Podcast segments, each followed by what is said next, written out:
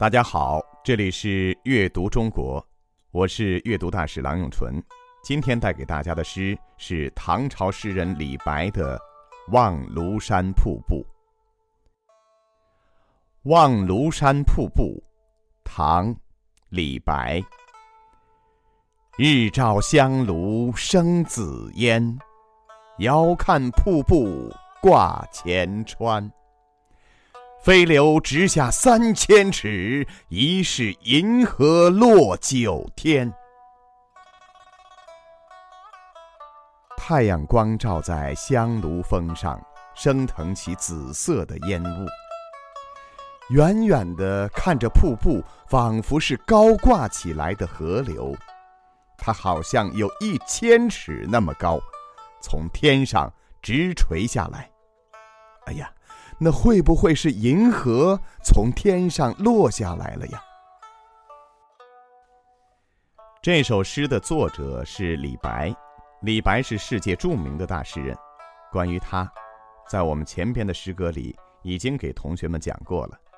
可我还是忍不住要问一问小朋友们：李白是哪个朝代的人呢？我听到有同学在背后笑话我，哈哈，李白是唐朝人吗？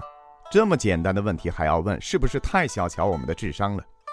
对了，唐朝诗人李白字太白，被誉为诗仙。你们太棒了，说的太对了。李白写了无数首诗，写诗就是他最重要的生活内容。如果不能写诗，那对于李白来说就太痛苦了。现如今有一千多篇李白的诗流传到我们这个时代，一千多年过去了。我们读着李白的一些短诗，有没有觉得很好懂？仿佛就是我们今天活着的人写的。为什么会有这样的一种感觉呢？有些古人写的东西我们就看不懂，可是李白写的就能够看得懂。李白是怎么做到的呢？他是不是会穿越到他以后的各个时代都来看过，知道人们的喜好？李白的父亲叫李克。李白五岁的时候，父亲把家搬到了四川江油市青莲乡。到了那里，李白开始读书识字了。到了李白十岁的时候，他就开始读经史子集，也就是《诗经》《论语》《大学》《中庸》《史记》等古人代代相传的书。通过阅读这些书，他攒了很多自己喜欢的文字，也渐渐的有了自己的想法。找到了自己写作文的风格，到了十五岁的时候就开始写大文章了。李白读书很广泛，非常喜欢传奇小说，喜欢写景抒情，喜欢舞剑，还喜欢神仙。大概是他以为神仙会魔法吧。如果李白生活在现代，恐怕也是很喜欢《巴啦啦小魔仙》《赛尔号》和《哈利波特》的。这些不都是跟神仙有关的故事吗？由于李白读书众多不挑食，所以李白才收集了那么多的文字，方便他随时调用。悄悄地告诉你，尽可能多的从现在开始就收集自己喜欢的文字，这就是李白成为诗仙的第一个秘诀。古人说：“读万卷书，还要行万里路。”李白长大后就开始到中国各个地方去旅游。在旅游过程中，认识了另一位伟大的、被我们称为诗史的大诗人杜甫，两个人成了好朋友。在旅游中，李白收集的文字与景点结合起来，就成了许多瑰丽的诗篇。《望庐山瀑布》就是李白在二十四岁的时候游历到庐山时写的。庐山瀑布真的有李白写的那么壮观吗？读了李白的这首《望庐山瀑布》，人们心里就会产生这样的疑问，甚至有人立即就想跑到庐山去亲自看一看。庐山瀑布在我国江西省九江市的庐山，它是由三叠泉瀑布、开仙瀑布、石门涧瀑布、黄龙潭和秀峰瀑布、王家坡双瀑布和玉莲泉瀑布等组成的一个庐山瀑布群。被誉为中国最秀丽的十大瀑布之一，其他有名的瀑布还有贵州的黄果树瀑布、黄河的壶口瀑布。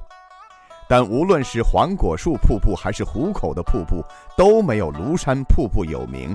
这就因为李白特意为庐山瀑布写了一首《望庐山瀑布》。那飞流直下三千尺，疑是银河落九天的名句，就是庐山瀑布的大广告。谁读了这首诗，不想去庐山瀑布去看一看呢？现在。我们就再来品赏一下李白的这首《望庐山瀑布》吧。首先来看第一句：“日照香炉生紫烟。”日就是太阳，照是照射的意思。香炉又是什么呢？寺庙里就有，是用来点香的炉子。在庐山上有一座山峰，形状像个香炉，这就是香炉峰。诗人李白到了庐山，首先映入他眼帘的就是这座山峰。香炉里点了烟，才会冒烟呀。那么，这座巨大的香炉是谁点冒烟了呢？是太阳。李白看到太阳照射在香炉峰上，就把太阳当作点香的人。太阳照着香炉，照呀照，香炉里就冒出了紫色的烟雾。他只用了七个汉字。就把一座顶天立地的大香炉冉冉地升起了团团白烟，这样的一个场景，描写的淋漓尽致了。